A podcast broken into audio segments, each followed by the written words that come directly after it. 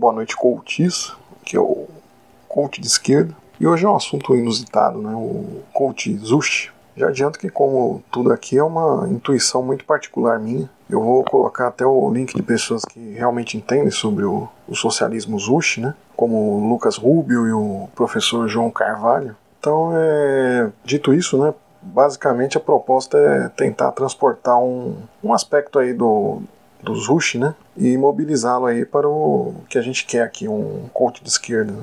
Antes é preciso falar o quanto a Coreia Popular ela é odiada por aí, né? Muita gente que ouve falar dela por esse nome, né? Já torce o, o nariz de antemão, né?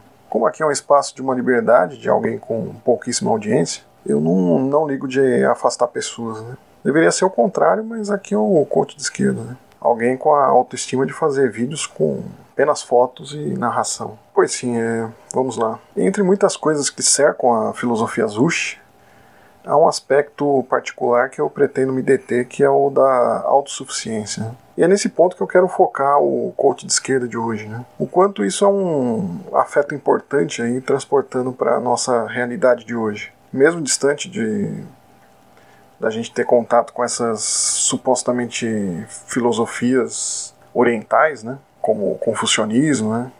Não, o confucionismo ele é uma filosofia oriental, né? A minha questão é mais quanto a uma diferenciação, né, de uma filosofia ocidental da, da oriental, né?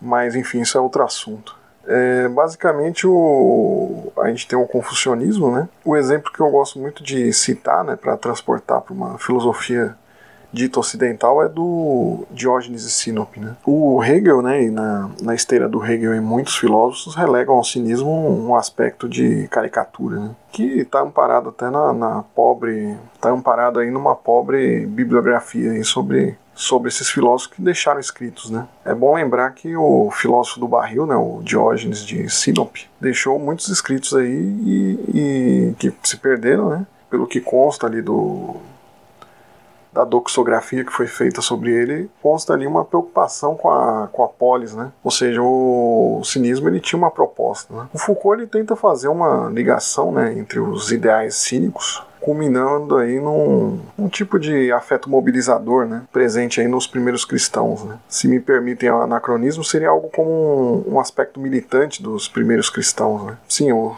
o cristianismo ele era uma minoria no passado, né, e as pessoas né, militavam vamos dizer assim, sobre, sobre um cristianismo na antiguidade. Né? Então, boa parte do engajamento do, do cristão antigo na, na, abordagem do Foucault provinha de incorporar o aspecto cínico, né? misturado também com o aspecto estoico. Né? E o que isso se ligaria à Coreia Popular e à filosofia Zushi, né? Seria no, no, aspecto da, do que eles propagavam da autossuficiência. Né? Parece ser impossível a gente pensar nesses termos hoje em dia de autossuficiência. E é um tipo de afeto mobilizador, né? Você buscar ser autossuficiente, né? A gente pensa em influenciar as redes, né? O Twitter e o YouTube, mas se a gente for parar para pensar onde está uma autossuficiência de um canal próprio, né? Seria uma contradição negar a importância de estar presentes né, nesses espaços né, da, da rede, mas isso precisa ser feito de olhos bem abertos. Né? Se tiver uma autossuficiência sem luta de classes, a gente é levado ao quê? Né? A gente acredita que nossa liberdade está em comprar, em escolher individualmente. Tudo acaba ficando numa esfera né, de, de pensar ser impossível a gente viver de uma outra maneira que não a que a gente vive. Né? Até o filme o filme envelheceu mal aí, mas o, isso o Clube da Luta fala, né, da, da, das coisas te possuindo. Né? Você vê um curso de política de 500 reais, mas ele é vendido em uma plataforma de cursos que lucra bastante, né? E aí ficou uma discussão financeira em quem é mais barato, mas a questão é quem tenta sair dessa plataforma, né? Nesse aspecto aí eu vou fazer propaganda de graça aqui pro classe esquerda. Mas voltando aí, o apelo de uma autossuficiência hoje é importante e é algo que mobiliza enquanto afeto, se a gente parar para pensar, né?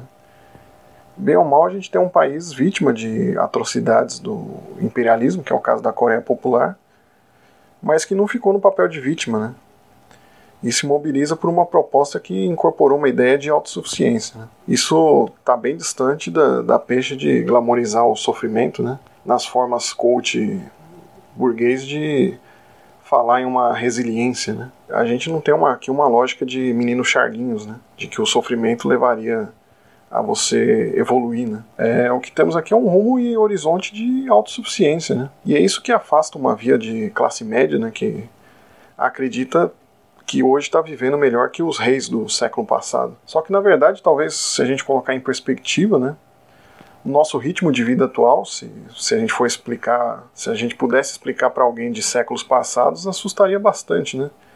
Até um vassalo do, do período feudal ficaria assustado com o que a gente faz hoje. Né? Porque é isso, a gente tende a ter uma, uma dimensão que o, o período que a gente vive é incrível por justamente estar vivendo nele. Né? Isso ampara boa parte dos liberais que defendem o status quo atual como com unhas e dentes. Né? Quebrar isso é fundamental aqui, um aspecto de da gente estar tá se referindo a uma autossuficiência é importante para uma mobilização, né? para uma mobilização de um outro afeto, né? Que entenda aí a realidade terceiro-mundista, né? que a gente é vítima, né?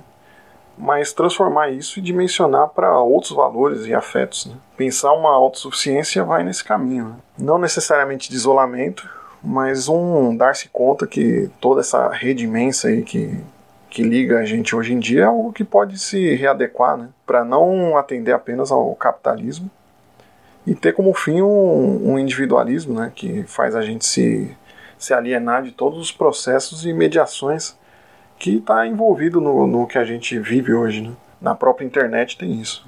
Enfim, o, esse foi o coach Zush. Um abraço do coach de esquerda e até o próximo coach.